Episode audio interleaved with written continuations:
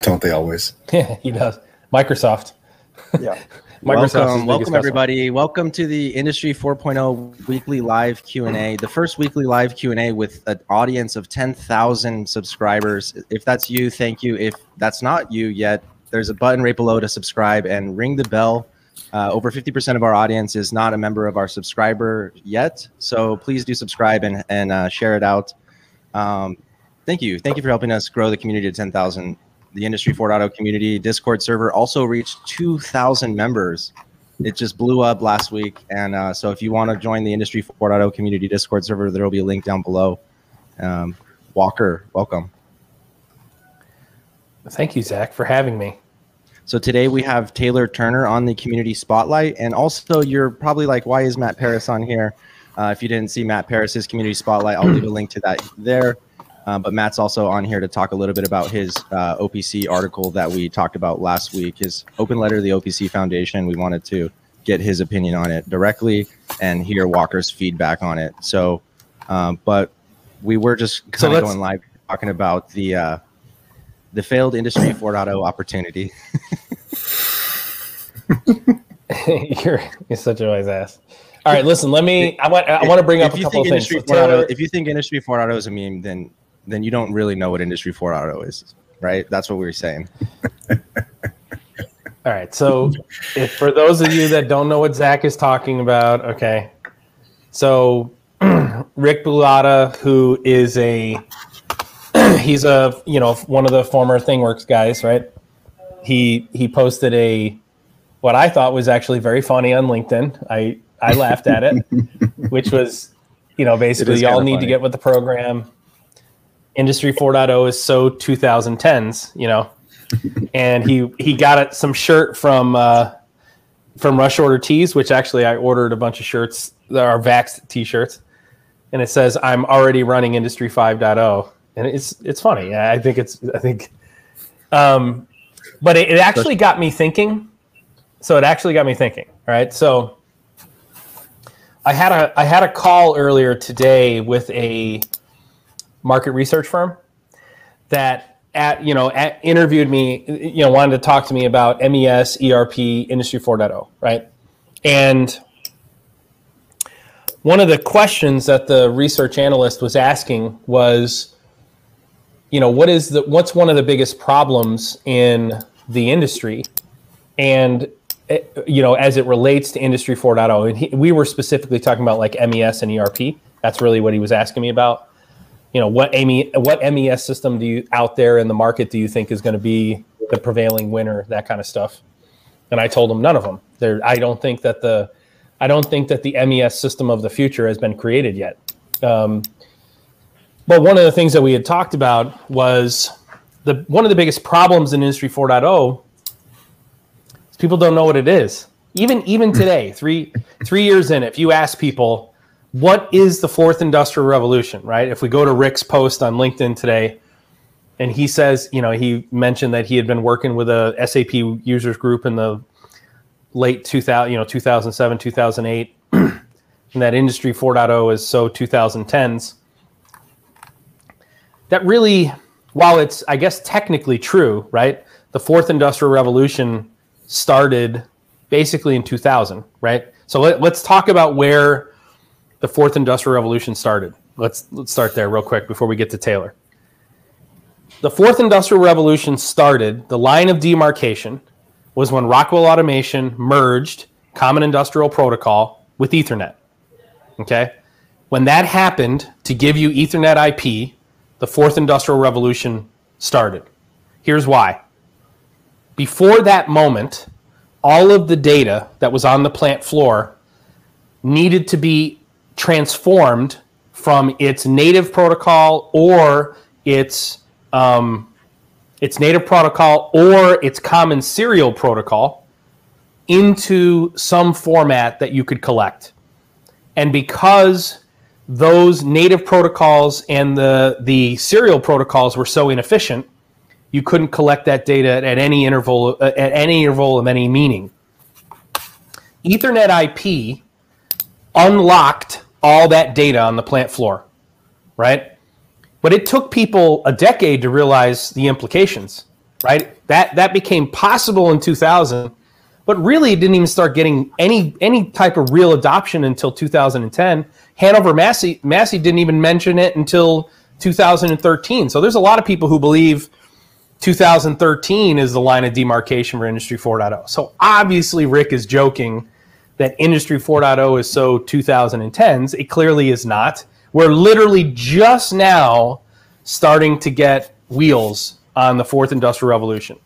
But what is the fourth industrial revolution? This is the most important part. The fourth industrial revolution is really about automating business processes. It's really about taking that data, it's about collecting that data automatically, unifying it with data and information from the rest of our business, and automating decision making. That's really what it is. That's the real value. It starts with calculating important KPIs and visualizing them and turning them into information. It starts there. But where the real value in Industry 4.0 is about automating the decision making process. That's what predictive analytics is. Right. That's what predictive maintenance is. That is what the manufacturing holy grail is. So the question that came up this morning is, you know, what's the biggest problem? The biggest problem was we're not even all operating with the same, the same, uh, on the same definitions. So, anyway, quick off my uh, soapbox. Quick, quick, quick side point. Um, uh, we're going to get to Taylor. Thank you for being on the community spotlight today. And uh, you know, we sent a message out to all of our Industry 4.0 students saying, "Hey, you know, Taylor's been the fastest person to progress through Step One training." Uh, you know, he, he, he joined right, you know, re- recently in this last cohort, you know, mentorship is available for sign up now.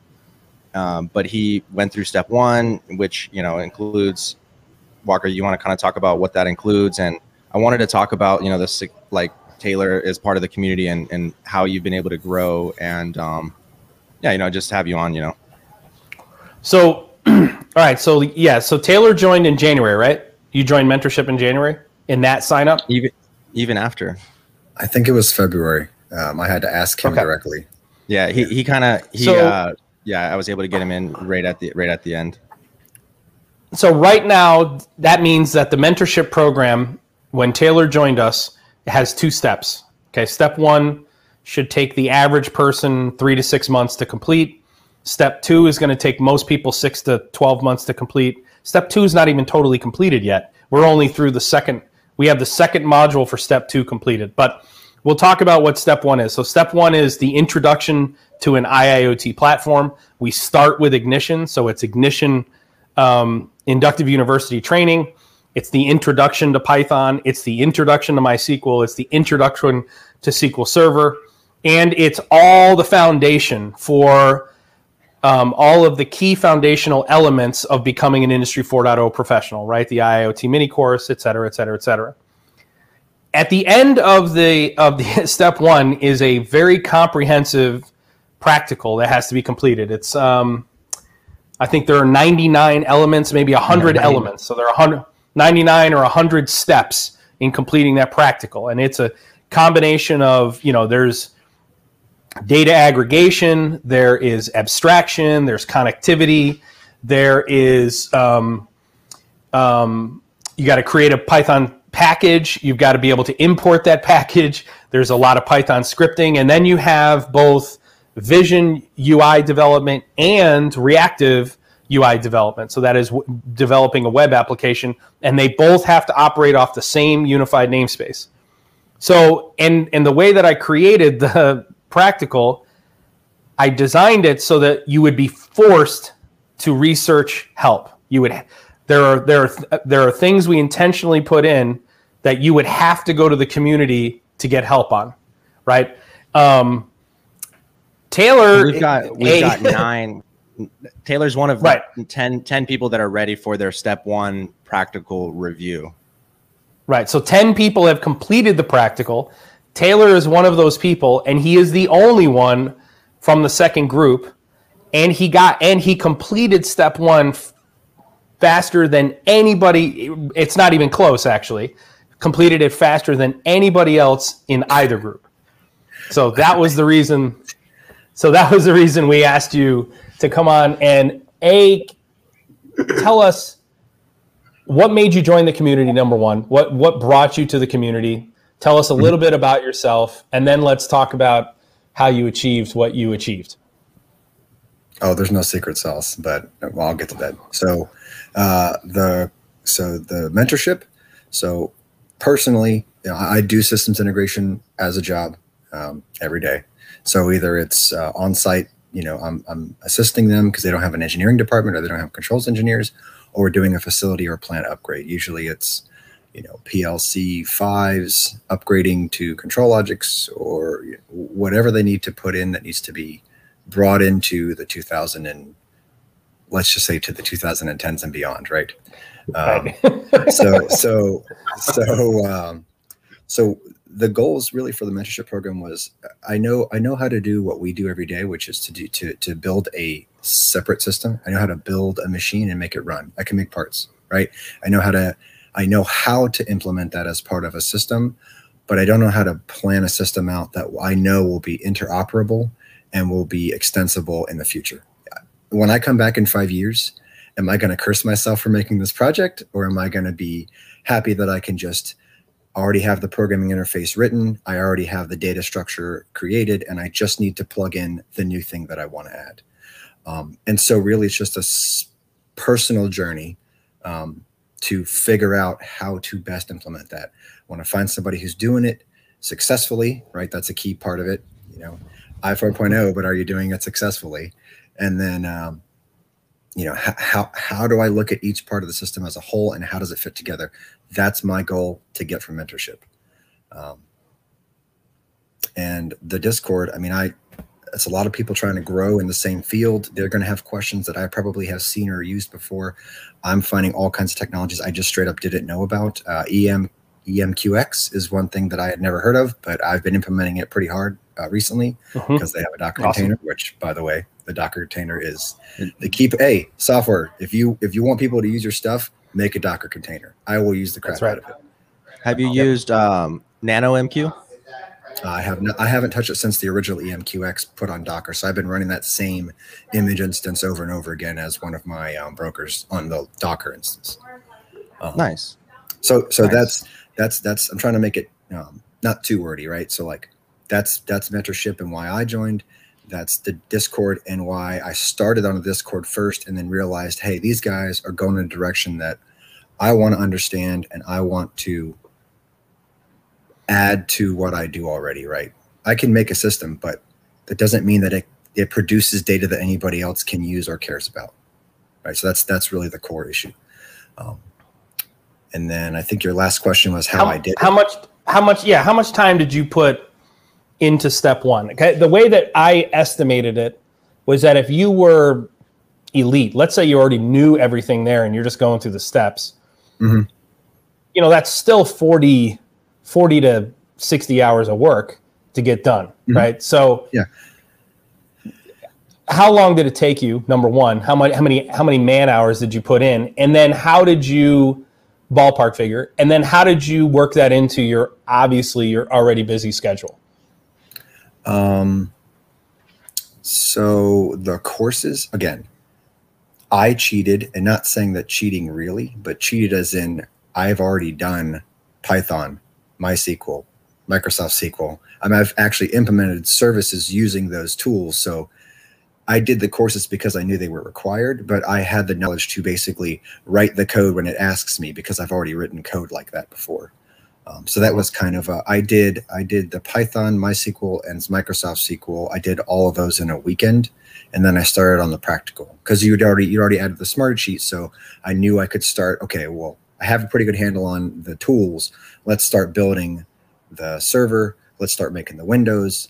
You know, I'll, I'm going to get to a point where I'm going to get stuck. I think the Kepware OPC UA was the one that got me stuck for about two days because the certificates weren't flying back and forth. And uh, but other than that, I mean, it really wasn't.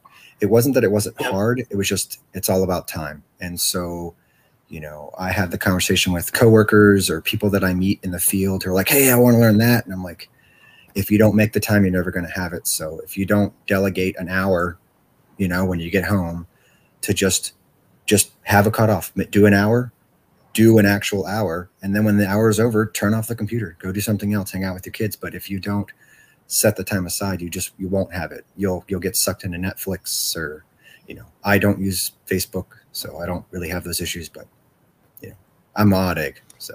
And i and i like doing this in my my spare time so when you so what's what's next steps for you so obviously you've started step two we're mm-hmm. we're we have module two to release for you, and actually, there's two other people who need module two. Um, mm-hmm. But what's next for you career wise? Where where do you see where do you see you taking these skills and and developing your career? I mean, it's I don't want to reiterate the same thing, but it's like I'm already doing a thing, but I'm trying to figure out if I'm doing it in the most efficient and usable manner, right? I can make a machine, I can make parts, I can track ME, I can track OEE. I, I know how to do that, right? So that it it mm-hmm. will do it. But then how do you write an API so that other things can consume that? How do you make a data model so that other things can consume that, right? Like you can write the most beautiful PLC code. Guess what? The customer doesn't care. The customer just cares right. that it runs, right? Your AOI could be the best AOI anybody's ever seen, and nobody will ever see it, right? Right. So, um, career wise, right. you could be working on the next. You could be working on the next big thing, but if no one ever sees or hears you talking about it, then what value is that? Well, if the customer yeah. if the customer never benefits from it, right? If if if the end user never benefits, then what's the value of the technology, right? Right. We got to be out there implementing this stuff that we're talking about, which is what we're doing. Yeah. And so for me, the biggest takeaway has been um, the shift in it's been incremental change, right? Like learning about certain things, um, iterative process. Uh, forget the specific term for the software development cycle, but doing it that way, right? Talking to a customer and instead of trying to convince them to buy a project or to buy a machine, you know, because we do sell engineering hours if they don't have controls engineers themselves. But if we're going to do a project, let's think about the holistic part of the project. Let's think about, you know, what can we do right now to give you the most value? Because um, if you've ever worked with a company, the person you're probably talking to isn't the one who makes decisions. And you can't get buy in right. if you can't prove value. So if you can come in in that first relationship meeting and say, you know, within two weeks, I'm going to have a working small scale prototype of this machine to give you the OEE. This is your problem machine. Let's fix it. Let's give you a way to know if the things you're doing are improving the machine. And then we'll go from there. You know, if they love it, which if you do a good job, they'll love it and they'll want more of it, you know. So excellent. So um I I know you have a you have a hard stop and where I want to bring Matt in. I'd, I'd like for Taylor to be on here while we're talking to Matt mm-hmm. about the OPC letter. So the so for those of you guys that don't know, Matt Paris, who's a member of the community, we talk about him all the time. Matt wrote an open letter to the OPC Foundation last week, right? You published it last week, right, Matt? Yeah, I think our um, which I exceptional. I mean, encapsulates everything that we talk about, which which is wrong with I don't want, I don't want to use wrong, but where the opportunities where the OPC Foundation can improve. You encapsulated that in your open letter. Can you put your so, your blindfold on, please? Do you want to? Do you want to? For the for the community, do you want to go ahead and tell us where where that idea came from? You know, do you want to maybe hit the bullet points if you want to, and what has the the feedback you've gotten been? I think it started from so I'm an end user of of the technology. So as an end user, yeah, what is what is the topic of the of the actual letter though? If you want to start there. I would summarize it as um, bringing out the point that a specific part of the OPC UA pub sub is not available on the market, and there's a technology that is. And uh, I don't answer why that's the case. I just bring up the point, and I make the point that uh, for OPC to be successful, equally as successful as this other protocol that is available on the market, Sparkplug, there's things that are going to have to do. to make that happen. Um, so that's how I end the letter. Um, so I, talk about different technologies, and I don't know if we need to um, kind of walk through it at some point. But the the letter came from a of a place of frustration. Of you you go and you spend time learning about the technology. You hear about it, you go read the specifications, you attend webinars, shows, you see who the players are in the space, and then now you're ready to go implement it. And then you're left short, empty handed. And so, as an end user, you wonder why that is, or why is this happening? Because when you hear it talked about, it's as if it is out there on the market, and that is not the case. Right. And for those of you guys that don't know, what specifically what Matt talked, he talks about the entire OPC specification, the UA specification, but he focuses on part 14, which is pub sub, right? right. So the in in pub, you know, we talk about MQTT all the time. There are basically two types of of communications protocols out there. You have pub sub communications protocols. That is, they're edge driven. They're put. we you uh, clients publish in clients subscribe to a broker to re- to only be notified of the things that they are subscribing to that have updated, right?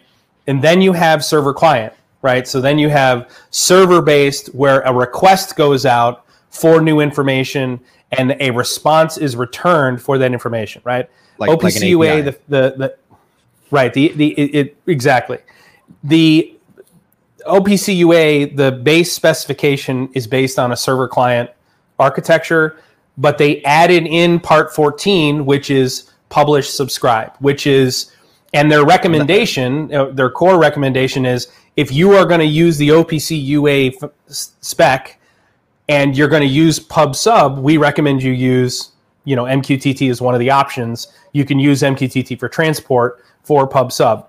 But there's a whole host of problems. Number one, where are the implementations of part 14 that's what matt's saying he's like where are they if this is your solution where do they exist go ahead matt uh, zach and matt you were saying also something like you know even if you do implement opcua publish and subscribe with an ecosystem of you know non-existent vendors out there implementing it let's just say you do implement it there's six different format formats that each of the six different implementations of that publish and subscribe are not interoperable with the other ones? Is something like that?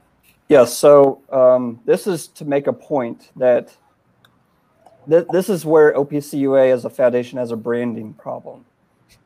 So you will hear people talking about OPCUA this, OPCUA that. If you look at the, I'll make up a number. Let's say 95% of the deployments out there, it is OPCUA, uh, data access, the, the very, let's call it the lowest common denominator of what the spec right. is. It is the base function that, if you were to say they're going to revamp OPC um, Classic, they would add a fundamental have to at least do this part of it. So they did that. And that was back in 2003, I think 2004 maybe. And so that part of the spec has um, been very widely adopted by the market, at least by this point, I would say. You're getting a lot of PLC support in it. You're getting a lot of application support in it. Uh, Ignition was probably, I don't know if they were one of the earlier proponents of it, but I know they were offering their Modbus OPCUA uh, application for free at one point. So yep. there, no one is questioning the client server value and its market adoption. So when people say OPCUA, it's shorthand for OPCUA data access client server because that's a mouthful. So people get lazy and they, they just say OPCUA. So then, um, so that but that, that component, it's it's important to note that that is while that's the core of what we when we say OPCUA, that's the core. That isn't that isn't inclusive of everything in the specification. No, that's right. So, so go, um, and, so that, ahead, I brought that yep. point up too. Is that there's, you know, I went and I counted um, the facets. So a facet is a term that the specification uses as just a, a function. So it is a feature or a function that the specification has. So there's many facets that are required for you to even be considered a functional OPCUA client, server, whatever. Um, there's a lot that are optional. So there's I counted 200 of them. So when you say okay. that I want this OPC UA device client server to connect to this one, it doesn't guarantee interoperability because you have to then I don't know if the best way to do it is create a matrix, list out the different facets that each support, make sure the, the facets that you are actually needing are supported on both sides of it, then you're interoperable. So it, it becomes which is not is not the definition of interoperability. Oh, well, no, and, and, well, and guess what be, happens here? Guess what happens? It, the OPC UA spec gets treated as DevOps, and people, if I'm going to implement my edge implementation OPC UA, and then I'm going to implement my server, and I own the development of both sides of it, then I can ensure interoperability between those two those two uh, nodes, OPC UA nodes. But if what I want is for my OPC server to be interoperable with this OPC UA, this OPC client, I the first thing I got to do is it, it, I don't guarantee that I'm going to have complete interoperability b- between the two if I don't control the development of both ends of it because uh, and that is a limitation of the specification. Sorry, man, I didn't mean to cut you off, but well, I would say to that um, what you have to end up doing is to guarantee interoperability is support everything. You have to create the the device that's in your control to to be able to do everything. So it has to be able to implement all 200 facets, and that's just to protect yourself. And then you bring in um, something that's OPC UA, but then you got to go dig in the details of does it support that facet that I'm needing? And if it does, then you're good to bring that device in. And then once you plug it in, you know that your device that you do control can connect to it and it will be interoperable. But those two steps of me as an integrator, I have to go verify the device in the fine print supports that facet first off. And then I have to have that other device that supports all the facets so that it will be interoperable.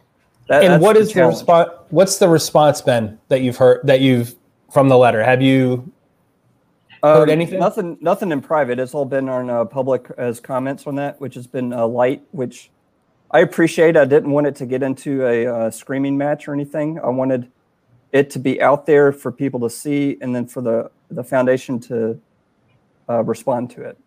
So I appreciate it actually being quiet and giving them some time to figure out how to respond to it. Um, but so yeah, it's a lot of technical and business debt to un- undo, you know. So yes, the uh, the client server is the, the by far the the vast deployment out there. So then there's a lot of features in OPC UA that are of interest, um, but are not in the market yet. So for example, historical access is a major feature. I don't think that's prevailing in the market, but it's basically a way to standardize how to get old data, like through a historian some kind of database. It sounds neat, but it's not out there. Um, but when people when they say, "Well, use OPC UA historical access," OPC UA is supported by thousands of companies. That it misleads people when you hear those two phrases together because right. OPC UA client server data access that everyone knows and is the least common denominator of function assume that an advanced feature like historical access or pub sub is equally as pervasive in the market. And that's not the case. Um, so I think the OPCUA, first off, they need to be fair to the end users and the markets and assign some kind of, uh, I mean, I, from my NASA days, it was a technology readiness level. So that's a very common way of how you, when you're reviewing an architecture of a program, how ready is this program? What is my risk? So am I putting up technologies that have been used in space for, you know, many missions? So there's low risk there. Or is it a technology that has not been used and it's more of a prototype and research and we're doing it for the first time? So if you go through each of the OPCU major functions and assign a technology readiness level to each one, it would help the market know are they talking about it and it's just on paper? Or are they talking about it and it's in the market and I can go to these vendors and get it today. Um, I, I, have seen things uh, they mentioned about an OPC UA marketplace coming out, which I think will help at least get people to a central location. And I'm interested in this, but they're going to have to do that work of here's all of our functions. Now do your filter on what functions you want, and then that's going to show me what products can support that. And, the, but the issue here, the issue you're going to run into with that, and, and I agree with you. I, I and and I believe, in, you know, in a in a democratic environment, right, in an egalitarian environment, you would the the the the scales wouldn't be tilted in any way, shape, or form.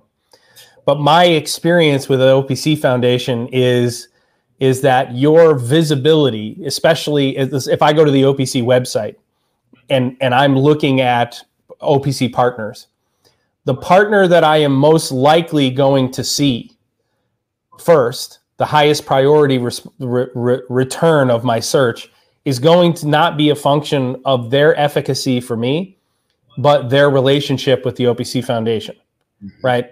And and that is a problem with the current with the prevailing business model. Again, I, I'm you know I don't I, would, I don't want to beat up go, the OPC I would Foundation. go as far I would go as far as to say that's an industry 3.0 business model. Correct. I you know it's it's you know you the the uh, the the the pay to play concept. You know what I mean? It's it it's very important that for for industry 4.0 end users are being routed to what is best not not to what is to the organization or the solution that has the best relationship with the person who's controlling the information that you're using to do your research right? That's my that's my fundamental and there and, and you know matt and i talked offline about you know s- some of the history of Part 14 and you know some of the you know some of the problems that that uh, they ran into while they were writing Part 14, right? That you know there were there were explicitly you know Microsoft had a huge input on and and wanted to make sure that there was nothing put into the Part 14 standard that would steer users away from any Microsoft product and towards something else, right? number one. Is, number is two, that why, is that oh, why Amazon is is that why AWS is leveraging the unified namespace and Sparkplug B, but Microsoft is not. Right. There's a there's a whole there's a whole history behind um, Arlen Nipper and CirrusLink and those guys being part of the discussion with Part 14 initially, and then kind of breaking off. There was you know, and and uh, Arlen really should speak to that. I know some of the details. I don't know all of the details, and I, I definitely don't want to. I want to be careful about how much I I talk about it. But there was a whole there's a whole host of political shit that went into writing Part 14 that in the end was not good for the end user, which led to, without Matt even knowing it, an end user like Matt writing that letter. Um, so, so I, I personally thought you summated it very, very well. The the content of the letter, I think, is exceptional. But go ahead and answer. Yeah, back back to your question, Zach. So you have all these OPC UA functions, and then you have an end user that's excited about, well, I don't want the client server model. I want to try the pub sub model because that's more of a scalable architecture. And mm-hmm. so they would think, I'm going to specify OPC UA pub sub for this device, and then I'm going to specify OPC UA pub sub for this other application, and I'm good to go. That's not the case either. So even when you think you're doing your due diligence of I'm not doing OPC UA because I know that's too much. So I'm going to do OPC UA pub sub. Even that's not enough. You got to do OPC UA pub sub Ethernet UADP, for example, or OPC UA pub sub AMQP JSON. Um, who knows that? What about the misinformation that like Emerson and people that are spreading like that MQTT is just like an ignition thing, even though it's clearly, you know, factory studio. Well, well hold flow, on. Like all the host of. I want to. I want to answer Matt's. I want to answer Matt's question. I want to answer Matt's question. The people who wrote the standard know that, right? Right. And think about and think about who were involved in writing the standard. And it's it's you know it's just like I I look at OPC Foundation this way. And again, I'm not beating up the OPC Foundation. I have a ton of respect for Stefan Hoppe. I have a ton of respect for the OPC Foundation. I I just happen to disagree with their decision making as it relates to OPC UA and some of the strategic strategic thinking. That's it. Okay.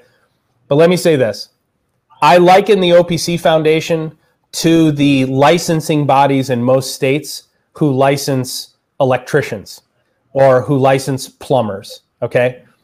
you you literally are allowing other electricians in your state to decide whether or not you're going to get a license to compete against them. Okay, that's literally how the how the game is rigged. And I liken the OPC Foundation to the exact same way. They write a specification that benefits the people who stood on the standards committee to write the specification and they and they make it so difficult for someone who wasn't part of writing that specification to leverage it to its fullest extent. That's my opinion. That's not my. For, yeah, well, to get, well, let, let Matt finish. Let Matt finish. Let me finish. I, I'm not coming from that angle so much. I would say that the specification was left too wide. So if you're trying to get the market to adopt the technology, to give the market six options and to let them figure it out is too much. The market is going to stagnate because they can't discern, well, why would I choose option one versus option two versus option three? And then, oh, by the way, I picked option one over here and then it's option four over here and they don't work together. And so when, when they wrote part 14 and they provided so many options, it should have been two options. It should have been you're a brokerless deployment or you're a brokered deployment. Uh-huh. And then don't don't give the option of whether you're JSON or binary encoding. Pick one. So it's, it's like the specification just did not have the either authority or the, the willpower to pick what the standard will be. They left it open and then they, they're letting the market try to figure it out. And I suspect that they're going to now have to go back and filter it to, and they're, they're starting to do this through that um, IoT starter kit. They're, they're basically picking one of the six options that they outlined. So they're, and I don't know why that decision was made and why that decision I, I want to give made before they released. And, and, by the way, let's give let's give Eric Barnstedt credit here. Eric posted that. Um, he, you know, yeah. he it, I, I yeah he was on the team that developed the starter kit. They they at OPC days they announced right, and then yeah. he and then he and then he deployed. You know, he made an announcement on LinkedIn, and you know. Um, I looked at the I find the IoT starter kit incredibly interesting, and there's a ton of potential there.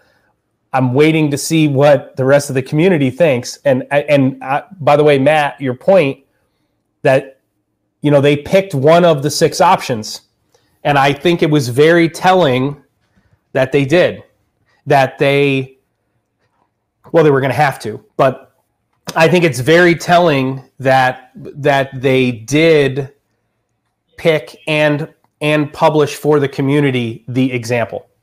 Right. It just uh, it does come across as bizarre though that it's um, we're talking like the spec was released in 2017, so we're um, four years later. That it's just a kind of a open source that Eric is kind of working on publishing, rather than a more strategic effort to do this, work with vendors and get it deployed. So it it it just feels really sluggish and like an afterthought, which is confusing to me also. That's a fair. That's a fair I, criticism. but no, I do. I do hey, like it. We did say it was a step in the right direction. Uh, I was going to say if OPC Foundation, if you want to send us the starter kit, but then I realized it's just a software download. It's on GitHub. The uh, hey Taylor, Taylor's got Taylor's got to drop. I, I want to say thank Taylor for joining us.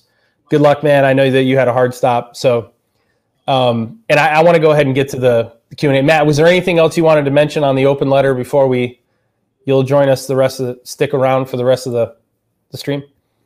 Uh, no, um, I, I, thought it. Um, uh, like you said, Eric, what he's been doing, it it, it comes across as almost single handed, which is bizarre, yes. but it's very appreciative, and it needs. Yes.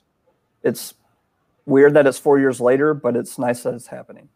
Well, I think I think our Eric has taken offense to you know, and and I don't mean maliciously no. taken offense. I think I think we've said things that have ruffled Eric's feathers, and that probably, you know, drove him to show to demonstrate the capabilities to the community of the specification. Right. I think that like that's that. Yeah. at the end of the day, you know, he it's his baby, or it's it's it, he's one of the guys who gave birth to it. So we, I, shared it in the Discord. I, I appreciate the work he's doing. Yes, I appreciate the work he's doing. Yes, absolutely. All right, let's go. Hey Zach, do you want to do the slide T- yeah, I'll share. And uh, then, uh, Taylor Taylor uh, right. Turner Turner said, uh, "Thank you, Mr. Turner." well, listen, if you wanted to know my input on why he was able to go through the training so fast, is because his last name's Turner, but I'm biased. So, any questions in the chat that we can answer before we get to? I highly recommend. Yeah, there was one. I highly recommend two things. I highly recommend two things. Please read um, Matt's open letter to the OPC Foundation. Number one, mm-hmm. it's a short read, five minutes, whatever. It's worth it. Trust me. And mm-hmm. then, um, if you can't, if you get a chance, uh, go to the Discord server and look up. Um, I think it's in the general chat, but Zach Zach can include the link here to the IoT starter kit that is for um, uh, OPC UA Pub Sub that was published last week after OPC days. All right, Matt. Uh, you if are, you look, Eric, I was like, uh, hold on, let me share it here. Oh, someone said we say it was in the late 1990s when PLC five came out with Ethernet capability. That's that's basically what you're saying, right? Well, it was yeah, it was it was 98. It was ni- it was 1998 when when um, Rockwell merged. Uh, you know, they unified CIP with Ethernet to get Ethernet IP.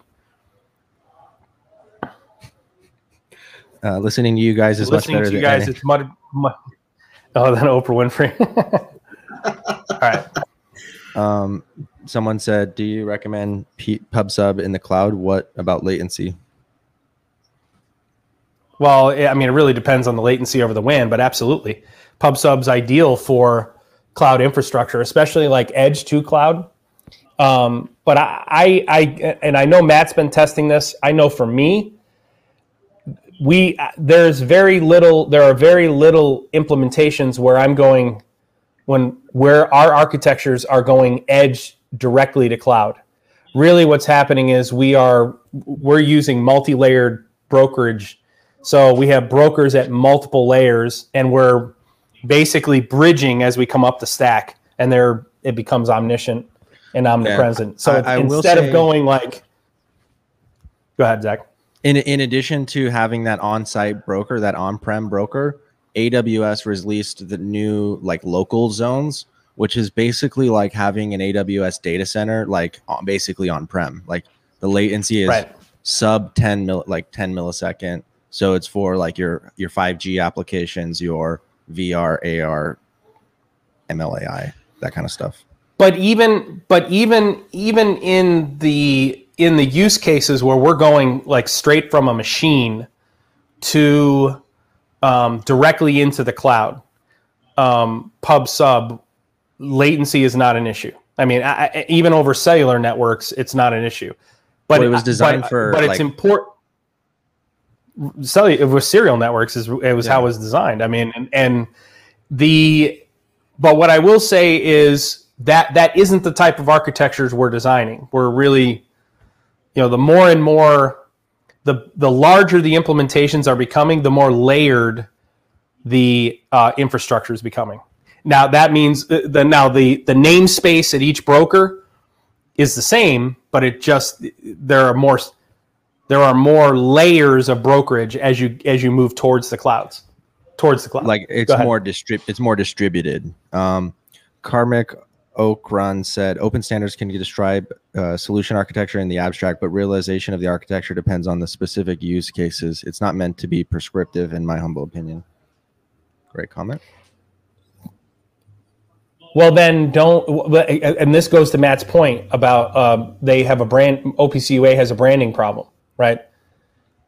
Um, you know, the the term OPCUA has become synonymous with you know Xerox or you know, saran wrap, right? But when in reality, it's a key and a lock. It's not one, you know, saran wrap for all uses. There's there are keys and locks based on the way the OPC standard is written. What do you um, advise? What do you advise a new one in IIoT? What does that question mean? Take the free oh, IoT mini course. That's tape step one. Uh, we talked about this. Um, we're also uh, the the the webinar we did last week was a huge success. We're also going to make that like a, a webinar that you can kind of download and watch on demand. Um, so take the free IoT mini course. Omar said, Vaughn's looking fresh today. You know what it is? It's the new that new laptop. Vaughn's got that. Vaughn's got a professional laptop now. All right. Um, laptop was so 2010s. he had a professional. He had a professional laptop before. he had a potato. He was just having me a crappy one. having me a crappy one. All right. So yes, we're gonna make this available. If you guys did not catch it, we'll I'll leave a link down below to watch this stream. It was a huge success. By the way, the feedback. Yeah, but by the way, the feedback that we got on the architecting your industry 4.0 career was phenomenal. I mean, it was probably it was the best feedback we've ever gotten from any event. And if you didn't get a chance to watch the event, I highly recommend you do. The basically the big feedback that we got was it is much clearer to me all the various steps I need to take in order to go from where my career is over here to where I want it to be over here. And and here and here are the the actual steps and how long you think each of those steps will take. That was the first time we've ever actually presented that um, to the community. So that was the big feedback was, hey, this makes a lot of. I'm gonna let's I'm gonna shoot a video on this for Matt. I actually have a video of me talking to Arlen Nipper about this. So I'm gonna we'll okay. shoot a video to answer this one. We should we should bring Arlen Nipper on. He he was one of the first people to join the Industry 4.0 community Discord. That's true. All right, that's so. right. He's a yep. the OPC Foundation uh, created uh, this a brand. This is what he just. Yeah, this is he actually said this. The, yeah, this Matt is why I wanted to bring him on. Yeah, in the conversation. Yep. So the next one, uh, one of the manufacturers Isaac. we're working with is Interbus Open Control from Phoenix. Does anybody have any feedback with it? Uh, the answer is no. It's in my Kanban board to uh, to uh, test though.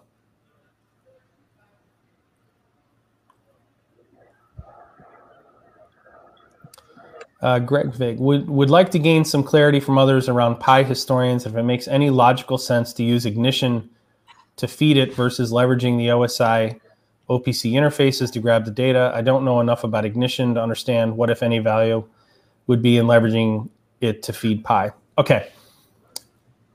Um, what I'm assuming you're saying is that what you want to do is would there be any value in taking the tag namespace inside of ignition and feeding that tag namespace and the event changes to OSI Pi historian rather than going from, say, the device level or the device uh, OPC server level directly into OSI Pi? The answer is there would be a lot of value. A lot of it would be structural. So um, you could, uh, Ignition would give you a layer to organize your tags with so that you wouldn't have to use uh, asset frames or event frames in OSI Pi. You could actually do that at the ignition level. That would be the advantage there. Um, we don't generally use OSI Pi really. Um, there's a, some issues with their algorithms and that kind of stuff, and you know the the AVEVA acquisition is kind of suspect. If you're really going to feed um, ignition data into a historian, Canary is the better choice because it is a um, Canary supports you know the MQTT and Sparkplug B out of the box, and it's bidirectional. So one of the big issues that we have with OSI Pi is OSI soft OSI Pi is really designed to consume events and historize them, and they do an outstanding job. They got lots of many different connectors to do that but there really wasn't a whole lot of consideration that went into taking the context from the OSI Pi historical server and and serving that back to an ecosystem. There are there you know there's a thing there's a PTC connector that where I can go ahead and use PTC ThingWorx to visualize the stuff that's inside of OSI Pi. But what you really want in an industry 4.0 ecosystem is the context that gets created inside of your historian, you want to be able to publish that uh, that context back into your namespace, and Canary Labs works much much better to do that. But it but on face value, without steering you away from OSI Pi, yes, there are advantages to going from Ignition to OSI Pi that would be very easy to achieve either through the OPC UA server interface or other. Um, the the downside would be that the the transitions that you would be receiving, that is the timestamps associated with the value changes, would be from the ignition tag event engine and not when they happened on the plant floor. Number one, but the advantage you would get is you could essentially replace OSI Pi asset frames and event frames using the tag the ignition tag event engine. So that's a good question. question. Thank you, Greg.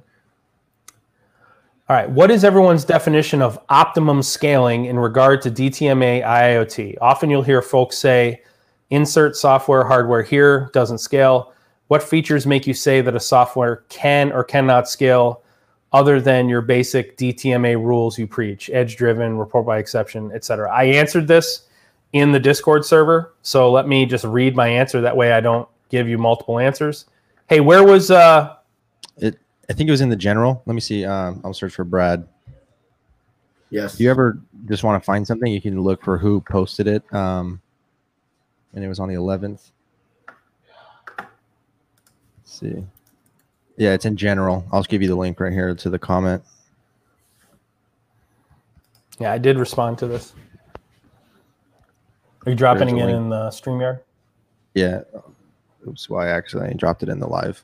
If you guys want to join the Discord, there's a link to it there. Uh, let me go ahead. Yep.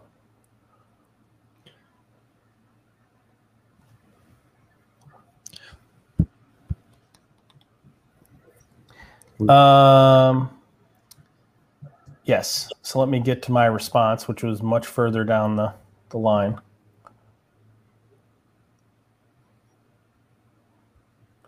Yes, I could answer it off the cuff, but I just want to make sure I give one answer.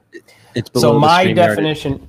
Yeah, my definition is capability must deploy widely to new areas, sites, business units at a cost that is no more. The number we use is 20% of the original development and without the need for refactoring any technical debt. So that's optimum scaling. So let's say I build a feature in in my IoT platform it is defined as scalable if it costs me less than 20% than the original development costs to deploy to any new area, site, or business unit. That's how we defined scalable. In the old days, scalable was the idea that you know we could a maintain performance and deploy that feature set widely at less than 40% of the original development cost but those can numbers hit, continue to drop. Yeah, I was gonna say, can we hit like a 10x, a 10% cost reduction? Oh, I, I, no. Let me let me say this. So in in the in the case study that we're releasing this year, the big case, the one that you guys have seen, we developed the infrastructure for that food and beverage client, where once we developed once we developed the the capabilities for one operation type. So whether that's printing, whether that's lamination, whether that's slitting, we were a we were literally able, uh, you know, one I could do one printing press, and then we did the other four copy paste basically. I mean, literally, if it took three weeks to do the first press, it took less than an hour to do the next one. So I mean, the number was like a fraction a percent, two percent. So, so like to answer to, so it answer Brad's question. It's based on real world scaling of the like actually scaling the software and having that twenty to ten percent cost reduction on scaling. Otherwise, you're just paying the same amount to do the same work, and it's not scaling. Correct. I mean, at the end of the day, scalability boils down to two things: Can you maintain performance over a wide deployment? Number one, and number two are do you get um, as you deploy as you deploy widely is your does your cost per deployment drop exponentially? That's what scalability really is. All right i'm adding that in the chat. One does it maintain performance? And two does the cost drop exponentially? We're, we're really looking at the cost per deployment Cost per deployment needs to drop. Less than less. So when somebody says, "What's our?" yeah, when somebody says, "What's our total cost of ownership for our digital transformation?" The answer is the more widely you deploy, the lower your total cost of ownership becomes. Mm, that makes sense. That totally makes sense. Thanks, Brad. Next question from Miklo. We did kind of go over this one last week, but I wanted you to get a chance to review his architecture. Guys, share your archi- architectures in reference architecture. Mm-hmm. Um, mm-hmm. This is, yeah, what you see the unified namespace right here. What's your thoughts on this architecture, Walker? Hold on a second. Let me get it. Let me take a look. I, I, this is the first time I'm looking at it. Just so you guys know, I don't see this. I don't go through this deck before we get on here. So, um, uh, edge industrial.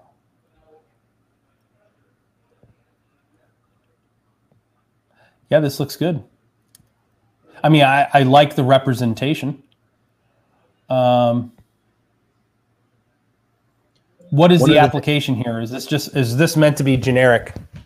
Yeah, you know? th- I think this is a um, Miklo is one of the uh, members of the mastermind. He's a, works for a consulting firm, and he's you know trying to have a standard architecture to you know show clients and show them you know where is the unified namespace and where does it live. The one thing I noticed was there was a lack of a unified namespace represented in the cloud. So I would like to see you know kind of enterprise unified namespace, and then kind of your edge gateway or your kind of your on-premise yeah. unified namespace? There, there, there are many things that I would change here, um, but there's nothing wrong with what he's got here. If I were got doing it. this diagram, um, one of the things that he doesn't make clear is what the common technology is for the infrastructure. So that is there, there's a lot of examples of protocols here um, and transport that are unification of legacy technology. What he doesn't have here is what is clear that his future technology is going to be. Remember, digital transformation takes place. There are basically two parallel strategies going on at the same time. How do we connect all the stuff we already have? And how are we going to order all the stuff in the future? What is the stuff we come in the future? Uh, what's it going to come with? Okay. Um, you want to answer this one from Dave? Yeah, Interbus is a field bus. This is, but I, I, haven't tested, so that's why I haven't answered the question yet. But let me say this: I saw a question from a participant. I'll defer to the contextualized answer to us. Let me, but let me say it's a field bus from the earliest days of the bus wars. Uh, may be easier to collect the I/O on Interbus at brownfield and get this data into a controller. They get this OPCUA or sent somewhere via MQTT Spark plug. Yes, that's almost certainly going to be similar to my answer, but the the the question the question I'll try to answer is uh, what is Interbus and why Interbus? All right, let's move on to the next question because we got a few here. this one's a video idea from Mario. A cool video would be about data contextualization, data model, and metadata management at scale because every factory will be different with different assets and models. How to maintain that would be an interesting video. Um, that's not only an interesting video, I do want to do that, but that's also, I think that's going to be one of the topics for our next um, masterminds, which would be like Highbyte. It's one of the. It's one of. It was meant to be the April session, but we replaced April and May session with DTMA. We moved it up two months, so it'll either be the July meeting or, or the uh, June meeting or the July meeting. It probably won't be June, but it'll probably be July. Mm-hmm. Um, important thing about data contextualization. Okay, again, remember digital transformation is a it's a it's this journey right you have a strategy that is our digital strategy and then transformation itself is a journey and that journey begins for an industry 3.0 company with an uh, in in a non-ideal reality right the you know tesla gets to build the ideal reality right because they started they started at a time when they had all technology available available to them so there's two strategies. One is how are we unifying all the stuff we already have that covers a period of 30 to 40 years? And then the other strategy is what will all the new stuff look like? Okay. Data contextualization is problematic for the legacy integration, and it's very easy for the, the Greenfield implementation because the the data context or the context that you require is written into your minimum technical requirements for your OEMs, for your software providers, et cetera, et cetera, et cetera. Thank you, Mario. We will do this. Um, but this is this, but Zach, it's a good point. Data context is is one. You know, that's the data ops component. That is, th- this is why HighByte Intelligence Hub exists. This is why we're so high on HighByte.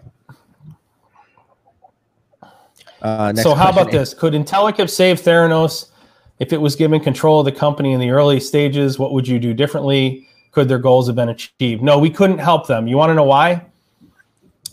Um, this is actually a good point here. So, it isn't she a Theranos failed because well, Theranos failed because of values. Okay, you know, I, I had a I, I sent a response this morning. Um, that you know someone had reached out to me and asked me to comment on on a um, um, a, a new well, they're not new they're a couple years old but an automation company that's an IIoT organization that's got amazing technology right I, I'm definitely love their technology totally impressed with them um, but we have just we have made a choice not to partner with that company and and the reason we didn't partner with them was va- it was values, right? Mm. You know, Theranos failed not because the, the technology is not there, right? Uh, great, great leaders, you know, um, great leaders, if they come from the right place, you you can snatch victory from the jaws of defeat, right? You can create things that have never existed before, right? Elon Musk is an exceptional leader. He's also not a scumbag. All right. Um, he's not out to exploit anyone. He's out to save the world. Right. He sees his brain as something gifted to him that he has a responsibility to do the most he can with. And what was her name? The the Theranos lady, Susan or whatever her name was. Doesn't matter. What was she? Name? you know, if if if if the if the articles and and everything I've read about Theranos are to believed, she exploited everyone around her. You know, openly lied and and and put human beings' health at risk, right? And that wasn't coming from a good place. So whether we would have never worked with Theranos, I probably would have called her a scumbag to her face and told her that she should be ashamed of herself. And Vaughn would tell you that that's when I come across manufacturers who exploit their employees, or I come across vendors who all they give a shit about is charging you as much as they possibly can for their product. I tell them to their face, I think they're a scumbag and that we we're not working together. If you, I think you're no part idea, of the problem. If you guys have no idea yeah. what we're talking about right now, I'm going to leave a link to a really cool cold fusion video about the Theranos Theranos scandal explained. If you guys watch that video after you guys watch this live stream here, the YouTube algorithm really likes that. Like when we, you know, send other YouTube content creators traffic. It's a really great. It's a really great story. The Theranos story. She she, she was so. But let, she literally had two faces. She had a. She would talk like a, a deeper voice, so she would be more well respected. And so she literally put effort into being someone that she's not, which is. But here, here's my point. My point is, is her values were fucked up, and since she was the leader of the organization, the organization operated in a fucked up way and no one could save them okay it, it, it's it's you it, and i know that that's not a serious question. Could we have really saved theranos? But it is a great opportunity to drive home the point that we live in a day and age folks. Listen it is about values. Everything starts and ends with values. Yeah. it does. If your if your values are not in the right place and you see the world as a zero sum game and you see the gifts that you were blessed with as you winning the lottery and fuck everybody else around you, then you are a piece of shit. That's literally what you are. And and and I don't want to work with you and no one like me is going to want to work with you. Mm-hmm. Okay? Oh, I want to We live in question. a day and age we we live in a day and age we live in a day and age where we can the technology is there at our fingertips to fundamentally change the world I happen to want to change the world in manufacturing, but there are many places that technology is going to help improve the world, even in places where the the you know industrial revolution hasn't even reached yet. Okay.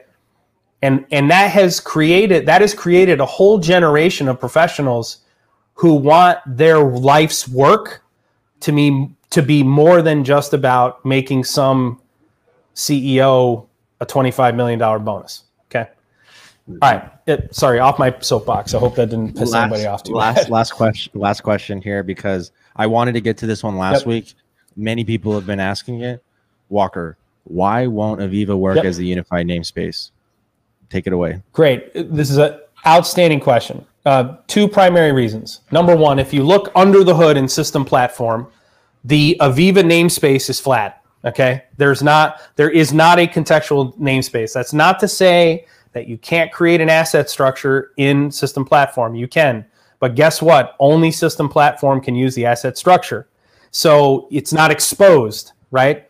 So system platform and, and AVEVA's tools in general can't act as a unified namespace. A, because they're not built on broker technology. B, because they're not wide open. And C, there is no asset structure to expose to an ecosystem. The namespace inside of an AVEVA system platform, you just do a go to Wonderware InTouch and do a DB dump. That db.csv is flat. It is it is a it's it's one row for every tag in the namespace, and you can create an asset structure in, a, in inside a system platform, but it is only meant for the things in the platform. That's the reason it can't act as a, a unified namespace. Yet, uh, conversely, I can take Factory Studio, I can take Flow software, I can take Canary Labs, I can take Ignition, especially, and I can create the same open na- structured namespace inside of Ignition as I could create in HiveMQ or in EMQ or in Mosquitto. They're they're literally the exact same thing. You might even call it a unified namespace. Thanks, guys. So we'll see you guys next week. Right. Hey, hey, Matt, I appreciate you jumping on, man, and um, um, you know, opining on your your letter. Anybody on the stream who hasn't read the letter, please make sure you get a chance to take a look at it. Um, yeah, John Forboard said uh, exactly. The system platform asset structure is the definition of vendor lock. All right, appreciate you guys. We'll see you next week.